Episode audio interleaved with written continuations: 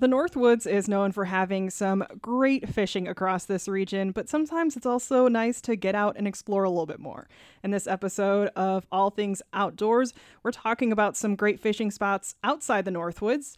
Joining us is Conservation Warden Tim Otto. Thanks for being here. Thanks for having me.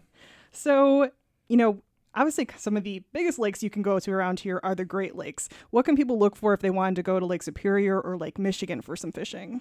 Yeah, you know, in the fall on the uh, the Great Lakes, it's a great time to go target uh, some tr- true trophy trout and salmon fishing. Uh, this time of year, the the four year old king salmon will come into the shallows and especially the tributary streams and spawn. Um, you know, they're not necessarily the best eating in that case, but if you want to get a, a true trophy fish and um, you know put some pictures out there on social media. it's a it's a great fish to hold up and get your picture taken with. But at the same time, too, some of those uh, the sub spawning age fish like the two and three year old king salmon and uh, other um, cohos and steelhead and such those will also be coming into the shallows too um, so people can have a little bit more access to that from shore or even with like a near near shore boat so you don't have to you know have a have a large boat to go out onto some of the more treacherous waters out on the Great Lakes. And um, obviously, we have some great fishing spots along the Wisconsin River in this part of the world. But what about if they head to the lower Wisconsin River? What can they find there? Yeah, the lower Wisconsin. I grew up not too far from there, so it's kind of a spot that's near and dear to me. And I grew up doing some camping on there and stuff. And the lower Wisconsin is a, a great place. When I say lower Wisconsin, what I mean is from Sauk City down, where there aren't any more dams left, and there's a lot of exposed sandbars, especially this time of year with the lower water levels. Lots of public land for camping and such. Um, a little bit of experience with this. Be careful of the the poison ivy uh, when you go in the woods, so be careful of that. But otherwise, for fishing, there's some really good catfishing along there. You know, it doesn't take a whole lot of skill to put some stink bait on a hook and let it drift into a into a deadfall. Uh, you know, there's also some really good walleye fishing along there too that you can use, and and you know, if you have a motorboat, you can do it. But even just floating and drifting in a canoe, it's you know, pretty inexpensive way way to uh, spend a couple of days. Um, and uh, that's a good note about the poison ivy. A good heads up there for people. Um, what about Lake Winnebago as uh, Wisconsin's uh, large lake there?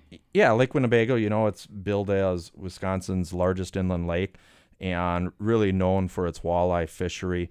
Um, you know, there's walleye fishing throughout the lake. I don't have as much uh, firsthand experience with that, but I, I, I certainly know that it's very popular. That there's a lot of fishing in the marinas, and f- there's a lot of um, shore opportunities, fishing near bridges and such like that too for for public access. And like I said, especially known as a as a walleye factory, but you can also get into some nice bass in there too. And um, for people that maybe don't want to take a boat with them, um, there's a lot of shore opportunities in the Mississippi River, correct? Yes. Yeah, if you want to go over onto the Mississippi, you're just looking for some different countryside, especially in Wisconsin. A lot of that Mississippi territory is in that driftless country. So a lot of those, you know, the hill and valley area. So it's just a different landscape than what we're used to around here. Um, there's great shore opportunities below the dams. You know, pick a dam and you'll be able to get into some good walleye fishing, some good northerns and such. Even or if you don't want to do that, you can also even um, find some of the private barges that will take you out onto the barges and you kind of you know it gets a little bit uh, a little bit different experience when you're standing next to about 10 of your best non-friends um, but at the same time those are in good places for fishing too so if you're interested in in you know if catching the fish is the important part then you, you can try that out.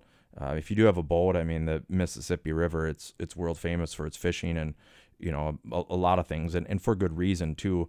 But not just on the on the main channel, but you get up into some of those sloughs, and there's there's fantastic bass fishing, um, pan fishing, and everything that you can realistically think of. And um, what are you know someone's looking for maybe a more unique spot? What do you think is out there for them? If you're looking for a unique spot, I would really suggest the Kickapoo River uh, in Vernon County. It goes through the Kickapoo Reserve. There's some real beautiful cliffs. I uh, spent some time in that part of the world myself. Uh, not so much fishing, but uh, more a little bit of hunting, a little bit of paddling. And there's just some real scenic areas. Again, it's in that coulee country, hill and valley. Um, it goes through some some beautiful countryside and the, the trout fishing is, is pretty darn good too. You get up underneath some of those cut banks and such, and there's there's some true trophies hiding out up underneath there. And before um, people head out to any of these spots, what's some advice or recommendations you have before they head out? You know, first and foremost, I think is uh, you know be mindful of aquatic invasive species. If you're taking a boat, make sure that you've got it cleaned off, or at least it's been out of the water for at least five days. More is better. Making sure that there aren't there isn't any vegetation attached to it. You know, um, really disinfecting it, making sure you're not transporting any live well water or anything like that from water body to water body. Um, I think that's probably one of the m- more important things. But then, of course, I wouldn't I'd be uh, derelict in my duties if I didn't mention that people should also consult the regulations handbook as each lake and part of the state is going to have some different rules. For example, on the tributaries to Lake Michigan, it's you're not allowed to, to fish after sunset. So um, there's some there can be some unique rules based upon where you go. Well, lots of options out there for people fishing across the state. Conservation Warden Tim Otto, thank you so much for your time. Thanks for having me.